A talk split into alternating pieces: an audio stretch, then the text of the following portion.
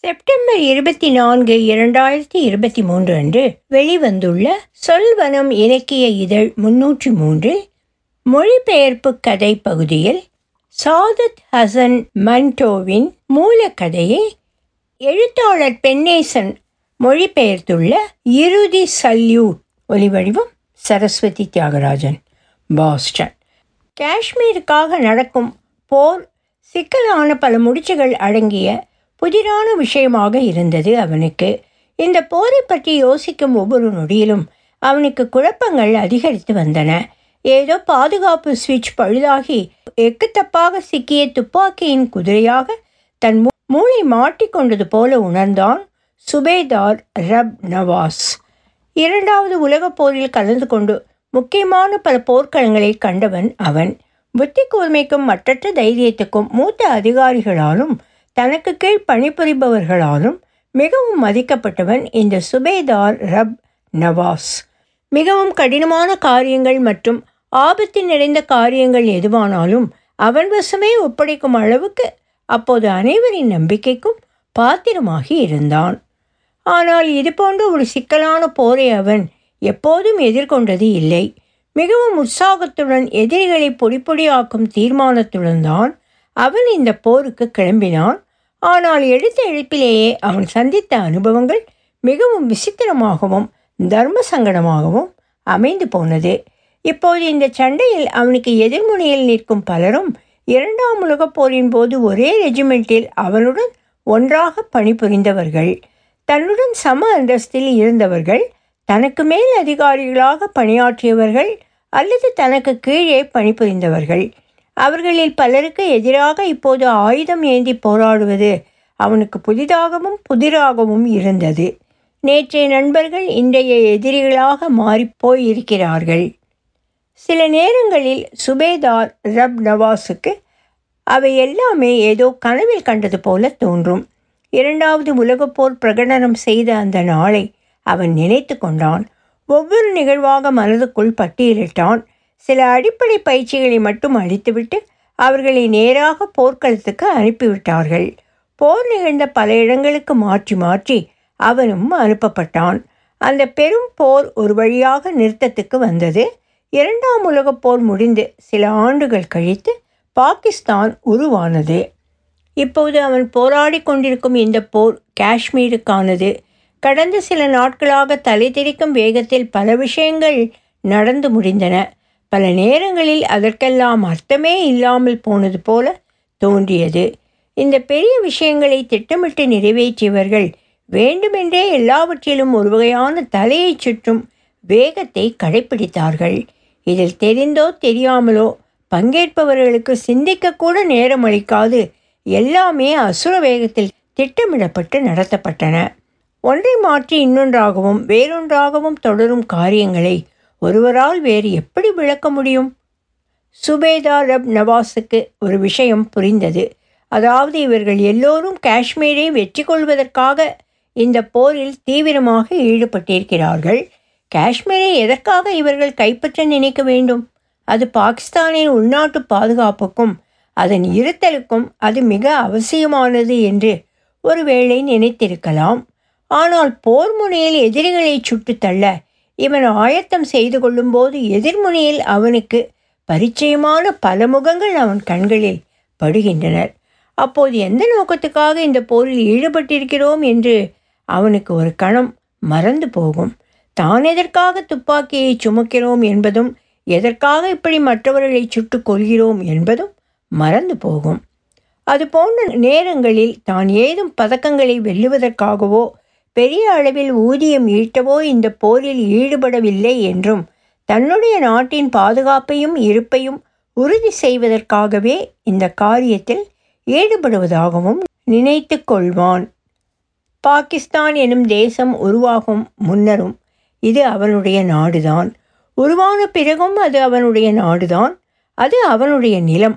ஆனால் ஒரு சில நாட்களுக்கு முன்பு தன்னுடைய நாட்டைச் சேர்ந்தவர்களையே எதிர்த்து இப்போது போர் புரிய வேண்டியிருக்கிறது. ஒரே கிராமத்தில் தன்னுடன் ஒன்றாக பிறந்து வளர்ந்தவர்கள் பல தலைமுறைகளாக இவனுடைய குடும்பத்துடன் மிகவும் நெருக்கமாக பழகிய குடும்பங்களை சேர்ந்தவர்கள். இந்த மனிதர்கள் இப்போது வேறொரு நாட்டின் குடிமக்களாக மாறி போய்விட்டார்கள். அவனுக்கு முற்றிலும் அந்நியர்களாகி போய்விட்டார்கள். அவர்களுக்கும் தங்கள் நாட்டில் கட்டளைகள் பிறப்பிக்கப்பட்டுள்ளன. அரசாங்கம் சொல்லுகிறது உன்னுடைய கரங்களில் துப்பாக்கிகளையும் ஆயுதங்களையும் கொடுத்திருக்கிறோம். அவற்றை வைத்து உனக்கு முற்றிலும் புதிய இந்த நாட்டுக்காக போரிடு. தலைக்கு மேல் சொந்த கூரை கூட ஏதும் இல்லாத முற்றிலும் பரிச்சயமற்ற காற்றும் நீரும் உள்ள இந்த இடத்துக்காக போராடு. நீ எங்கே பிறந்து வளர்ந்தாயோ அந்த நிலம் இப்போது பாகிஸ்தான் என்று அழைக்கப்படுகிறது. பாகிஸ்தானுக்கு எதிராக துப்பாக்கிகளையும் ஆயுதங்களையும் ஏந்தி போரிடு. என்று அவருடன் பிறந்து வளர்ந்த நண்பர்களில் பலர் அவர்களுடைய நாட்டில் பணிக்கப்பட்டிருக்கிறார்கள். தங்களின் மூதாதையர்களின் வீடுகளை அப்படியே விட்டுவிட்டு வெறும் கையுடன் இந்த புதிய நாட்டுக்கு கிளம்பி வந்த முஸ்லிம்களை பற்றி நினைத்து கொள்வான் ரப் நவாஸ். அவர்களின் கரங்களில் துப்பாக்கிகளை தவிர பாகிஸ்தான் வேறு எதையும் தரவில்லை. அவர்கள் ஏற்கனவே வேறு போர்களில் உபயோகித்து வந்த அதே ரகத்தைச் சேர்ந்த அதே அளவு ஆற்றல் கொண்ட அதே பழைய துப்பாக்கிகளை அவர்கள் இப்போது தங்களின் புதிய எதிரிகளுக்கு எதிராக தூக்க வேண்டி இருக்கிறது. பிரிவினைக்கு முன்பு இவர்கள் எல்லோரும் இணைந்து ஒரு பொது எதிரியுடன் அதே நேரத்தில் தங்களுக்கு நேரடி எதிரியாக அல்லாதவர்களுடன் போரிட்டிருக்கிறார்கள். வேலை வாய்ப்புக்கும் பதக்கங்களை வெல்வதற்கும் நல்ல ஊதியமும் வெகுமதிகளும் பெறுவதற்கும் மட்டுமே இவர்கள் அனைவரும் ஒன்றிணைந்து அந்த போரில் ஈடுபட்டார்கள். அப்போது எல்லோரும் இந்திய இராணுவ வீரர்களாக இருந்தார்கள். இப்போது நடைபெறும் இந்த போரில் அவர்களில் சிலர் இந்திய இராணுவ வீரர்களாகவும் சிலர் பாகிஸ்தான் இராணுவ வீரர்களாகவும் மாறியிருந்தார்கள். இந்த புதிரை மட்டும் தன்னால் விடுவிக்க முடியவில்லையே என்று மிகவும் குழம்பியிருந்தான் ரப் நவாஸ். காஷ்மீரை பற்றி நினைத்து பார்க்க முயற்சிக்கும் போதெல்லாம் இன்னும் அதிகமாக குழம்பி போனான். இந்த பாகிஸ்தானிய இராணுவ வீரர்கள் காஷ்மீருக்காக போரிடுகிறார்களா? அல்லது காஷ்மீரின் முஸ்லிம்களுக்காக போரிடுகிறார்களா? காஷ்மீரில் உள்ள முஸ்லிம்களுக்காக இவர்களிடம் போரிடச் சொல்லப்பட்டிருக்கிறது என்றால் இன்னும் மன்னர்களின் ஆளுமையில் உள்ள ஜூனாகட்டிலும் ஹைதராபாத்திலும் உள்ள முஸ்லிம்களுக்காக போராடச் சொல்லி ஏன் இவர்களிடம் சொல்லப்படவில்லை? நடந்து கொண்டிருப்பது இஸ்லாமிய போராக இருந்தால் அப்போது உலகின் மற்ற இஸ்லாமிய நாடுகள் இந்த போரில் பாகிஸ்தானோடு தோளோடு தோள் நின்று ஏன் பங்கேற்கவில்லை? ஒரு வழியாக இவை போன்ற சிக்கலான விஷயங்கள் தன்னை போன்ற எளிய சுபேதாரின் புரிதலுக்கு முற்றிலும் அப்பாற்பட்ட விஷயம் என்ற முடிவுக்கு வந்தான் ரப் நவாஸ். ஒரு இராணுவ வீரன் எப்போதும் மூளையை தடிமனாக வைத்து கொள்ள வேண்டும். மூளை தடித்து போனவர்களால் மட்டுமே இராணுவத்தில் சிறப்பாக பணியாற்ற முடியும். ஆனால் இவை போன்ற முடிவுகளை எல்லாம் மீறி தற்போது அவன் ஈடுபட்டிருக்கும் போரை பற்றி அவனால் எந்த வகையிலாவது யோசித்து பார்க்காமல் இருக்க முடியவில்லை. சண்டை நடந்து கொண்டிருந்த தித்வால் பகுதி கிஷன்கங்கா நதியை கடந்து முசராபாத்தில் இருந்த கிரண் செல்லும் சாலை வரை பறந்திருந்தது மிகவும் சரியான முறையில் அங்கே சண்டை நடந்து கொண்டிருந்தது. இரவு நேரங்களில் இரு தரப்பினரும் தங்களுக்குள் துப்பாக்கி குண்டுகளை பொழிந்து சண்டையிடவில்லை. இருதரப்பும் எதிரெதிர் முனைகளில் மறைவாக பதுங்கிக் கொண்டு ஒருவரை ஒருவர் உரத்த குரலில் மிகவும் ஆபாசமாக கெட்ட வார்த்தைகளால் திட்டிக் கொண்டிருந்தது. இரவு முழுக்க அந்த பகுதி முழுதும் கேட்டது. ஒரு பின் மாலை பொழுதில் சுபேதார் ரப் நவாஸ் தனக்கு கீழ் உள்ள வீரர்களை எதிரிகள் மீது தாக்குதல் தொடுக்கும் முஸ்தீபுகளில் ஈடுபடுத்திக் கொண்டிருந்த போது எதிரிகளின் பக்கத்தில் இருந்து உரத்த குரலில் கெட்ட கெட்ட வசவுகள் கேட்டன. அவர்கள் மிகவும் ஆபாசமான வார்த்தைகளால் இவர்களை திட்டிக் கொண்டிருந்தார்கள். அவர்கள் எரிந்த வசவுகள் எல்லாம் இவனுக்கு மிகவும் தெளிவாக கேட்டன. தன் காதுகளை அவனால் நம்ப முடியவில்லை. ஆபாசமான வசவுகளை முழங்கி முடித்த பிறகு உரத்த குரலில் அவர்கள் இடிபோலச் சிரிக்கத் துவங்கினார்கள். பன்றியை வெட்டும் பயல்கள் என்று கடுப்புடன் முணுமுணுத்தான் ரப் நவாஸ்.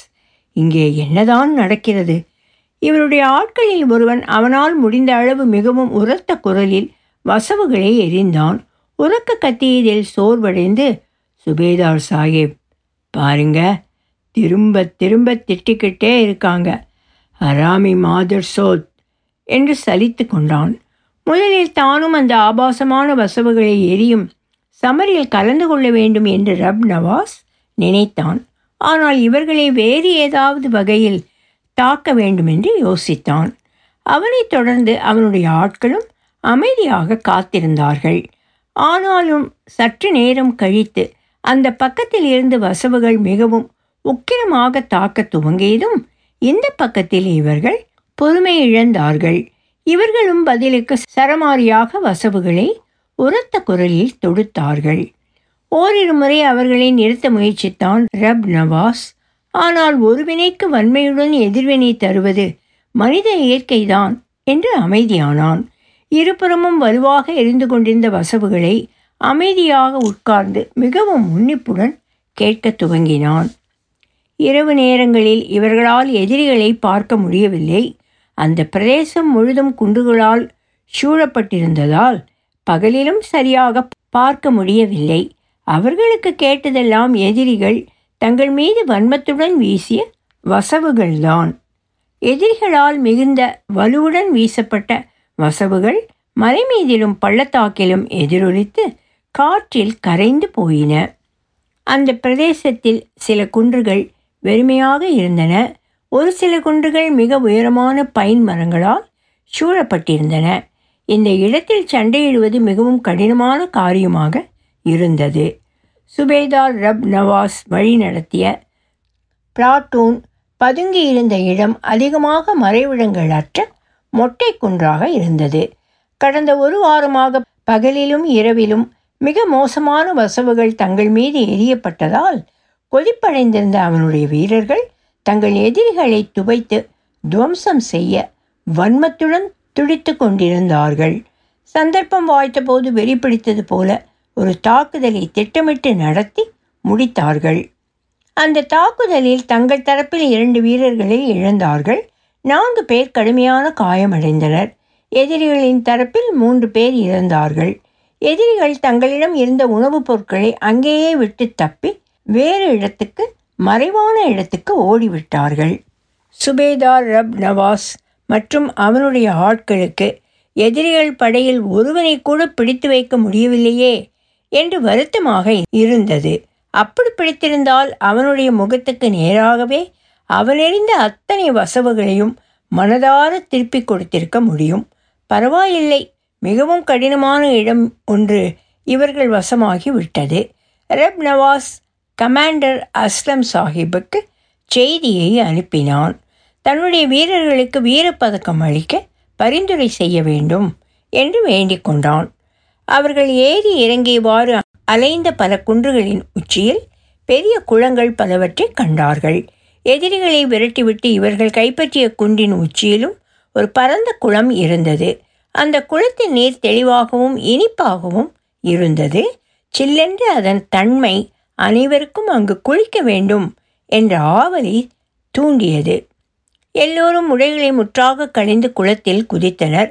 உல்லாசமாக குளித்து கொண்டிருக்கும் போது திடீரென எதிரிகளின் துப்பாக்கி குண்டுகள் சீறி பாயும் ஒலி கேட்டது.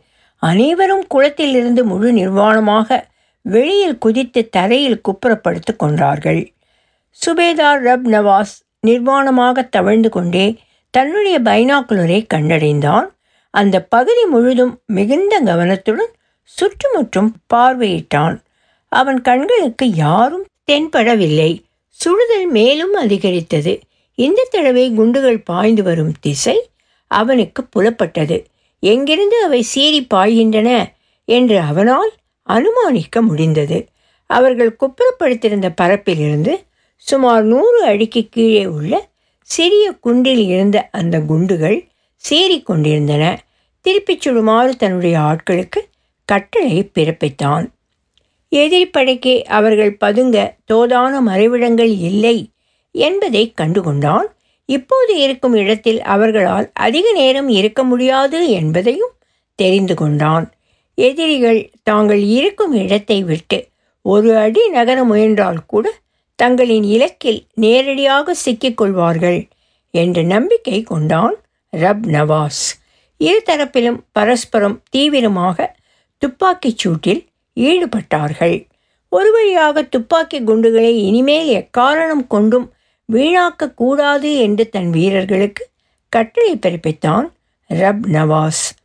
எதிரிகள் தங்களின் மறைவிடத்திலிருந்து வெளியில் வரும் வரை பொறுமையாக காத்திருப்போம் என்றான். திடீரென தன் முழு நிர்வாணத்தை உணர்ந்தவனாக பன்றிக்கு பிறந்த பயல்கள் இப்படி செய்து விட்டார்களே ஆடை ஏதுமில்லாமல் நிற்கும்போது மனிதன் எத்தனை அற்பமாக தோன்றுகிறான் பார் என்று தனக்குத்தானே சொல்லிக் கொண்டான். இரு நாட்கள் முழுதும் இரு தரப்பிலும் இந்த பதுங்கும் விளையாட்டு தொடர்ந்தது. யாராவது எப்போதாவது எதையோ நினைத்து கொண்டது போல இரு தரப்பிலும் சுட்டார்கள். திடீரென வெப்பம் குறைந்து குளிர் அதிகரித்தது. ரப்னவாஸ் தன்னுடைய ஆட்கள் சூடேற்றி கொள்ள டீ கெட்டிலியை எப்போதும் நிரந்தரமாக ஒரு குறுக்கு கம்பியில் கட்டி வைத்து சூடுபடுத்தி கொண்டிருக்க வேண்டும். என்று உத்தரவிட்டான். ஏதோ முடிவில்லாத ஒரு டீ பார்ட்டி போல அவர்கள் தங்கியிருந்த இடம் காட்சியளித்தது. மூன்றாவது நாள் தாங்க முடியாத குளிராக இருந்தது. எதிரிப்படையினர் கொஞ்சமாவது தங்கள் இடத்தை விட்டு வெளியில் வருவதற்கு அதிக வாய்ப்பு உண்டு என்று மிகவும் ஜாக்கிரதையாக இந்த பக்கம் காத்திருந்தனர்.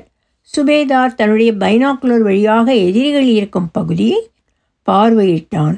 அட ஏதோ அந்த பக்கமாக லேசான நடமாட்டம் தெரிகிறதே. தன்னுடைய ரைஃபிளை எடுத்து இலக்கின்றி சுட ஆரம்பித்தான். எதிரிகளின் பக்கத்தில் இருந்த இவனுடைய பெயரை யாரோ கூப்பிட்டார்கள். ஒருவேளை அது பிரமையோ என்று யோசித்தான். அவனுடைய பெயரை கூப்பிடும் ஒலி மீண்டும் அந்த பிரதேசம் முழுதும் எதிரொலித்தது. பன்றிக்கு பிறந்த பயலே பன்றிக்கு பிறந்த பயலே என்னடா வேண்டும் உனக்கு? என்று உரத்த குரலில் கேட்டான். அவர்கள் இருவருக்கும் இடையில் நிலவிய இடைவெளி அதிகமில்லை. அவனை கூப்பிட்ட குரல் மீண்டும் உறக்க கத்தியது. திட்ட வேண்டாம் சகோதரா. ரப் நவாஸ் தன்னுடைய ஆட்களை பார்த்தான். சகோதரா என்னும் வார்த்தை காற்றில் கனமாக மிதந்து கொண்டிருந்தது. கரங்களை வாயருகே குவித்து சகோதரனா இங்கே உனக்கு சகோதரன் யாரும் இல்லை. உன்னுடைய அம்மாவின் காதலர்கள்தான் நிறைய பேர் இருக்கிறார்கள் என்று கூவினான். ரப்னவாஸ் என்று அந்த குரல் உரத்து கூப்பிட்டது. இவன் திணறிப் போனான். அந்த வார்த்தை குண்டுகளின் உச்சியில் தெரித்து பின் காற்றில் கரைந்து மறைந்தன. பன்றியை வெட்டுகிற பயல்களே யாரது என்னை கூப்பிடுவது? என்று கிசுகிசுப்பான குரலில் கேட்டான். தித்வால் பகுதியில் இப்போது சண்டையில் ஈடுபட்டிருக்கும் படையில் இருந்த பலரும் இவன் முன்பு ஒரு காலத்தில் பணிபுரிந்த ஆறின் கீழ் ஒன்பது ரெஜிமெண்ட்டை சேர்ந்தவர்களாக இருந்தார்கள். இவனுடைய சொந்த ரெஜிமெண்ட் அது. ஆனால் இவன் பெயரை அங்கிருந்து சொல்லும் ஜோக்கர் யாராக இருக்க முடியும்? அந்த ஆறின் கீழ் ஒன்பது ஜாட் ரெஜிமெண்ட்டில் அவனுக்கு நிறைய நண்பர்கள் இருந்தார்கள். ஒரு சில எதிரிகள் கூட. ஆனால் இப்போது இவனை சகோதரா என்று கூப்பிட்டவன் யாராக இருக்க முடியும்? ரப் நவாஸ் மீண்டும் தன் பைனாக்குலர் வழியாக மிகுந்த கவனத்துடன் சுற்றுமுற்றும் பார்வையிட்டான். ஆனால் அவனால் எதையும் சரியாக பார்க்க முடியவில்லை. உறக்க கத்தினான். யாரது? நான் தான் ரப் நவாஸ். ரப் நவாஸ். ரப் நவாஸ்.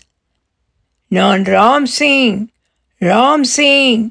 அங்கிருந்து வந்த அதே குரல் பதிலளித்தது. ரப் நவாஸ் ஏறத்தாழ துள்ளி குதித்தான். ராம்சிங்?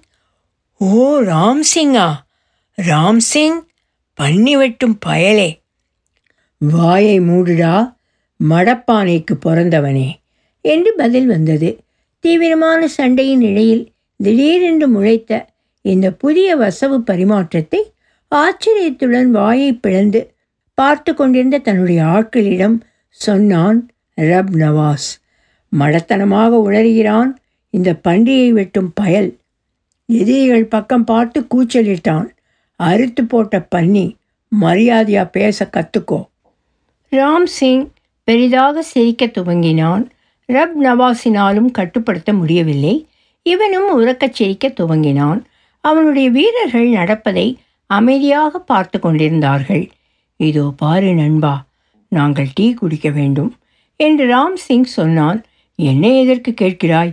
தாராளமாக குடிக்க வேண்டியதுதானே? உன்னை யார் தடுத்தார்கள்? என்றான் ரப் நவாஸ். எங்களால் முடியாது.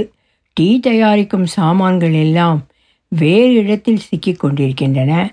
வேறு இடத்தில் என்றால் எங்கே? நாங்கள் இருக்கும் இடத்தை விட்டு நகர்ந்தால் நீங்கள் எல்லோரும் எங்களை சுட்டு தள்ளிவிடுவீர்கள். டீ தயாரிக்கும் சாமான்களை எடுக்க இப்போது நாங்கள் பதுங்கி இருக்கும் இடத்திலிருந்து சற்று வெளியில் வந்தாக வேண்டும். அதற்கு நாங்கள் என்ன செய்ய வேண்டும்? பன்றியை வெட்டுகிற பயலே நாங்கள் எங்கள் பொருட்களை எடுத்துக்கொள்ளும் வரை நீங்கள் எங்களை நோக்கி சுடக்கூடாது சரி அப்படியே நடக்கட்டும் என்றான் ரப் நவாஸ். நீ சுட்டு விடுவாய் மடப்பானைக்கு பிறந்த பயலே என்று கத்தினான் ராம்சிங். வாயை மூடிக்கோ சீக்கிய ஆமைக்கு பிறந்த பயலே என்றான் ரப் நவாஸ். நீ சுடமாட்டேன் என்று சத்தியம் செய்து கொடு என்றான் ராம்சிங். எதன் மீது? நீ விரும்பும் எதன் மீது வேண்டுமானாலும். ரப் நவாஸ் சிரித்தான். நான் வாக்கு கொடுக்கிறேன். போ போய் உனக்கு வேண்டியதை எடுத்துக்கொள். சில நிமிடங்களுக்கு எதுவும் நடக்கவில்லை. வீரர்களில் ஒருவன் பைனாக்குலர் வழியாக அடியில் இருந்த சிறிய குன்றை நோட்டமிட்டு கொண்டிருந்தான். தன் ரைஃபிள் குதிரையின் மீது விரல்களை தயாராக பதித்தபடி காத்திருந்தான்.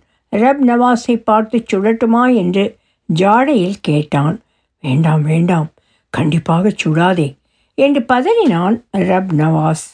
அந்த பக்கத்திலிருந்து ஒருவன் சடார் என்று வெளிப்பட்டு கீழே உள்ள புதரை நோக்கி ஓடத் துவங்கினான். ஒரு சில நொடிகளில் கை நிறைய ஏதோ பொருட்களை எடுத்துக்கொண்டு மீண்டும் கிளம்பிய இடத்துக்கு பரபரப்புடன் ஓடி மறைந்து போனான். ரப் நவாஸ் தன் ரைஃபிளை எடுத்து அந்த திசையை நோக்கி சுட்டான். ரொம்ப நன்றி ரப் நவாஸ் ரொம்ப நன்றி ரப் நவாஸ் அந்த பக்கத்தில் இருந்து ராம்சிங்கின் குரல் கேட்டது இருக்கட்டும் என்றான் ரப் நவாஸ் தன்னுடைய வீரர்களை நோக்கி சரி பாய்ஸ் இப்போது நாம் அந்த முட்டாள்களுக்கு இங்கிருந்து ஒரு ரவுண்டு குண்டுகளை பரிசாக அளிப்போம் என்றான். போர் என்பதை விட ஏதோ பொழுதை போக்குவதற்கு ஆடும் விளையாட்டு போல சற்று நேரத்துக்கு இருபுறமும் அர்த்தமின்றி ஒருவரை நோக்கி ஒருவர் இலக்கின்றி சுட்டு கொண்டனர் எதிரிகள் பதுங்கி இருக்கும் இடத்திலிருந்து நீல வண்ணப் புகை சுருள் சுருளாக மேலெழும்பிச் செல்வதை ரப் நவாஸ் கண்டான். உன்னோட டீ தயாராயிடுச்சாடா ராம்சிங்? என்று உறக்க கேட்டான். இன்னும் இல்லடா சுடாத பானைக்கு பிறந்தவனே என்றான் ராம்சிங். ரப்னவாஸ் குயவர் குடும்பத்தைச் சேர்ந்தவன் யாராவது தன்னுடைய குலத்தொழிலை இழிவாக பேசினால் கடும் கோபம் கொள்வான். ஆனால் ராம்சிங் ஒருவனால் தான் அவனை அப்படி உரிமையுடன் கேலி செய்து பேச முடியும். அவர்கள் இருவரும் பஞ்சாபில் உள்ள ஒரே கிராமத்தை சேர்ந்தவர்கள். குழந்தை பருவத்திலிருந்தே சேர்ந்து வளர்ந்தவர்கள். ஒரே பள்ளியில் படித்தவர்கள். இருவருடைய தகப்பன்மார்களும் சிறுவயது தோழர்களாக இருந்தவர்கள். இரண்டாம் உலகப் போரில் ராம்சிங்கும் ரப்னவாஸும் ஒரே லெஜெண்டில் ஒரே போர்முனையில் பணிபுரிந்திருக்கிறார்கள். பன்றியை அரிக்கிற நாய் இவனின் ஜாதி பெயர் சொல்லி கூப்பிடுவதை எப்போதும் விடமாட்டான் என்று சிரித்துக்கொண்டே தன்னுடைய ஆட்களிடம் சொன்னான் ரப் நவாஸ்.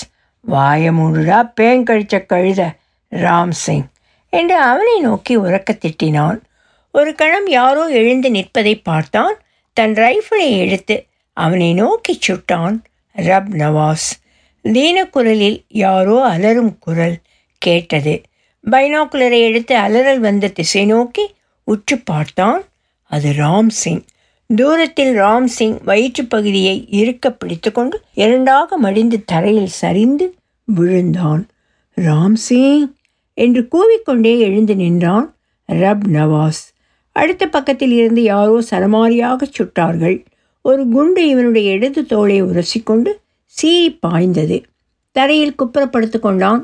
இந்த குழப்பத்தை பயன்படுத்தி எதிரிகள் தரப்பு வீரர்கள் திபுதிபு என்று ஓடி பாதுகாப்பான புதர்களில் பதுங்கிக் கொண்டார்கள். அவர்கள் மொத்தமாக பதுங்கியிருக்கும் குன்றை நோக்கி கடுமையாக தாக்குமாறு தன்னுடைய பிளாட்டூனுக்கு அவசர கட்டளை பிறப்பித்தான் ரப் நவாஸ் இவருடைய பக்கத்தில் மூன்று சிப்பாய்கள் கொல்லப்பட்டார்கள். ஆனால் ரப் நவாஸ் தலைமையில் சிப்பாய்கள் மெல்ல சுட்டுக்கொண்டே முன்னேறினார்கள். இதுவரை எதிரிகள் முகாமிட்டு இருந்த இடம் முழுதும் ரப் நவாஸ் தலைமையில் கைப்பற்றப்பட்டது. வெற்றித்திரையில் ராம்சிங் சுருண்டு படுத்தியிருந்ததை கவனித்தான் ரப் நவாஸ். ராம்சிங் வயிற்றில் குண்டு பாய்ந்திருந்தது. ரப் நவாஸை அருகில் பார்த்தபோது அவனுடைய கண்கள் பளபளப்புடன் ஒளிர்ந்தன. மடப்பானைக்கு பிறந்தவனே என்ன செய்தாலும் இப்படித்தான் செய்வாயா? என்று கேட்டான். ரப் நவாஸ் தானே சுடப்பட்டது போல துடித்து போனான். பன்றியை அரிக்கிற நாயே உன்னை யார் திடீரென்று எழுந்து நிற்கச் சொன்னது? என்று கேட்டான். என் முகத்தை உனக்கு காண்பிக்க வேண்டும் என்றுதான் முயற்சி செய்தேன். ஆனால் மடப்பயலே இப்படி சுட்டு தள்ளிவிட்டாயே என்று மிகுந்த வேதனையுடன் முனகினான் ராம்சிங். ரப்னவாஸ் அவனுடைய இழுப்பு பெல்ட்டை மெல்ல தளர்த்தி விட்டான். மிகவும் ஆழமான காயமாக இருந்தது. ராம்சிங்கின் வயிற்றிலிருந்து ரத்தம் பெருகி கொண்டிருந்தது. ரப்னவாஸ் குரல் தழுத்தழுக்கச் சொன்னான் ஆண்டவன் சாட்சியாக சொல்கிறேன். நான் விளையாட்டுக்காகத்தான் சுட்டேன். அது நீதான் என்று எனக்கு எப்படி தெரியும் ராம்சிங் நீ இப்படித்தான் எப்போதுமே மடக்கழுதையாகவே இருந்திருக்கிறாய். ராம்சிங்கா. ராம்சிங் வயிற்றிலிருந்து குருதி ஆறாக பெருகிக் கொண்டிருந்தது. அவன் இன்னும் உயிரோடு இருப்பதை பார்த்து மிகவும் ரப் நவாஸ் ஆச்சரியப்பட்டான்.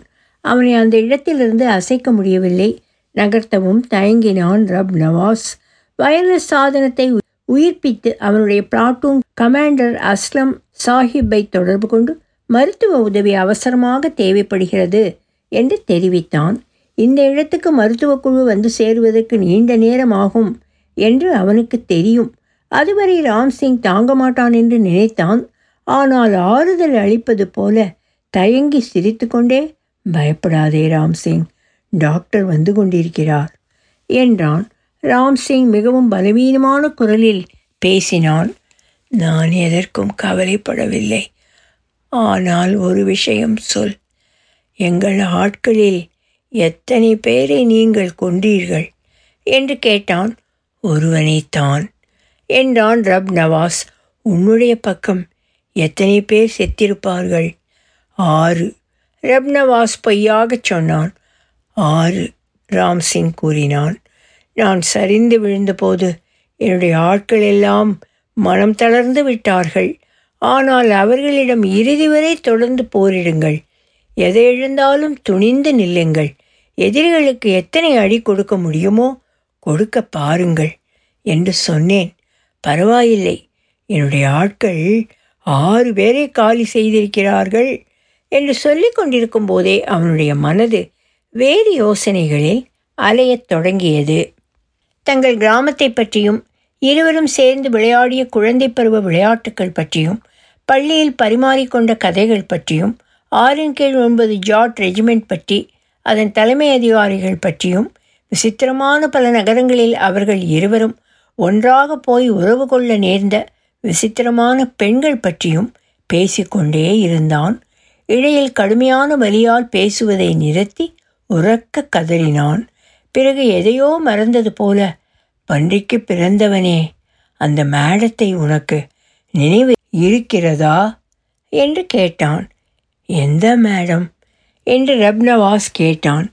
இத்தாலியில் பார்த்தோமே ஒரு மேடம். அவளை நாம் என்னவென்று கூப்பிட்டு கொண்டிருந்தோம் என்று ஞாபகம் இருக்கிறதா? மேன் ஈட்டர் ஞாபகம் வந்ததா? சொரிப்பன்றி என்று கேட்டான். ஆமாம் ஆமாம். அவளுடைய பெயர் மினிட்டா ஃபேண்டோ அல்லது அந்த மாதிரி ஏதோ பெயர். அவள் கூட சொல்வாளே. நோமணி நோ ஆக்ஷன் என்று. இப்போதும் ஞாபகம் இருக்கிறது. முசோலினிக்கு பிறந்த அந்த பொட்டை நாய்க்கு உன்மேல் விசேஷமான காதல் இருந்ததே என்றான் ரப் நவாஸ். ராம் சிங் உறக்கச் சிரித்தான். அவன் குலுங்கி சிரித்தபோது அவனுடைய வயிற்றிலிருந்து ரத்தம் பொங்கி வெளியேறியது. கிடைத்த ஏதோ ஒரு துணியை கிழித்து ராம்சிங்கின் வயிற்றைச் சுற்றி இறுக கட்டினான் ரப் நவாஸ். இப்போது கொஞ்ச நேரம் பேசாமல் இரு. என்று அவனை மெல்ல தட்டி கொடுத்தான். ராம்சிங்குக்கு உடம்பு தனலாக கொதித்தது. பேசும் திராணியை மெல்ல இழந்து கொண்டிருந்தான். ஆனால் மிகவும் பலவீனமான குரலில் தொடர்பு இல்லாமல் எதை எதையோ பேசி கொண்டிருந்தான். ஏதோ வண்டியின் டேங்கில் பெட்ரோல் இன்னும் எத்தனை இருக்கிறது என்று சோதிப்பது போல அடிக்கடி தன்னுடைய பேச்சை நிறுத்தி பார்த்து கொண்டான். சிறிது நேரத்துக்கு பிறகு அவனுக்கு கடுமையான ஜன்னி கண்டு பிரஞ்சை தவறி போனான். சில நொடிகளுக்கு பிறகு கொஞ்சமாக நினைவு வந்து விழித்து பார்த்து மீண்டும் ஆழ்ந்த மௌனத்தில் ஆழ்ந்தான். நினைவு திரும்பிய தருணத்தில் ஒரு நிமிடம் ரப் நவாஸை தீர்க்கமாக உற்று பார்த்து கேட்டான். சத்தியமாகச் சொல். காஷ்மீர் அவசியம் வேண்டும் என்று நீங்கள் எல்லோரும் நினைக்கிறீர்களா? ஆமாம் ராம்சிங்கா என்று உணர்ச்சி வசத்துடன் சொன்னான் ரப் நவாஸ் நான் இதை நம்பவில்லை. உங்களை தவறாக வழிநடத்தி இருக்கிறார்கள் என்றான் ராம்சிங். இல்லை எங்கள் இறை தூதர் மீதும் அவருடைய குடும்பத்தின் மீதும் ஆணையிட்டுச் சொல்கிறேன் ராம்சிங். நீங்கள் எல்லோரும் தவறாக பாடம் கற்றிருக்கிறீர்கள் என்றான் ரப் நவாஸ். நீ சத்தியமெல்லாம் பண்ணாதே நீ சொல்வதும் சரியாகத்தான் இருக்க வேண்டும் என்றான் ராம்சிங். ஆனாலும் ரப் நவாஸ் சொல்வதை முற்றிலும் நம்பாதது போன்ற முகபாவத்துடன் இருந்தான் ராம்சிங். சூரியன் மறைய துவங்கும் நேரத்தில் சில சிப்பாய்களுடன் அங்கு வந்து சேர்ந்தார் மேஜர் அஸ்லம். அந்த குழுவில் மருத்துவர் யாரும் இல்லை. ராம்சிங்குக்கு அடிக்கடி நினைவு நழுவிக் கொண்டிருந்தது. ஜன்னி கண்டு அடிக்கடி தூக்கி வாரி போட்டு கொண்டிருந்தது. ராம்சிங் எதையோ தொடர்ச்சியாக உளறிக் கொண்டிருந்தான். ஆனால் அவன் பேசியது எதுவும் தெளிவாக கேட்கவில்லை. மேஜர் அஸ்லம் ஆறின் கீழ் ஒன்பது ரெஜிமெண்ட்டில் அதிகாரியாக பணிபுரிந்தவர். ராம் சிங் அவருக்கு கீழ் பல ஆண்டுகள் பணிபுரிந்திருக்கிறான். மேஜர் அஸ்லம் மெதுவாக இருந்து கொண்டிருக்கும் வீரனை நோக்கி குனிந்து அன்போடு அழைத்தார். ராம் சிங் ராம் சிங். ராம் சிங் மெல்ல கண்களை திறந்து அவருக்கு அட்டென்ஷன் செய்து மரியாதை செலுத்துவது போல தன் உடம்பை விரைப்பாக்கினான். வலது கையை மிகவும் சிரமப்பட்டு மெதுவாக கொஞ்சம் கொஞ்சமாக நெற்றி அருகில் எடுத்து போய் தளர்ந்த நிலையில் சல்யூட் அடித்தான். அவனுடைய முகத்தில் ஒரு வகையான அப்பாவித்தனமான குழப்பம் நிலவியது. முடங்கி போன நிலையில் அவனுடைய கை பக்கவாட்டில் சரிந்தது. தனக்குள் தானே பலவீனமாக ராம்சிங் மடக்கழுதை இது போர் என்பதை மறந்துவிட்டாயே இது போர் இல்லையா? போர்தான் அவனால் வார்த்தையை முடிக்க முடியவில்லை. பாதி கண்கள் திறந்திருந்த நிலையில் ரப் நவாஸை உற்று பார்த்தான். ஒருமுறை இறுதியாக மூச்சை இழுத்துவிட்டு மெல்ல இறந்து போனான். ஒலிவடிவும் சரஸ்வதி தியாகராஜர் பாஸ்டன்.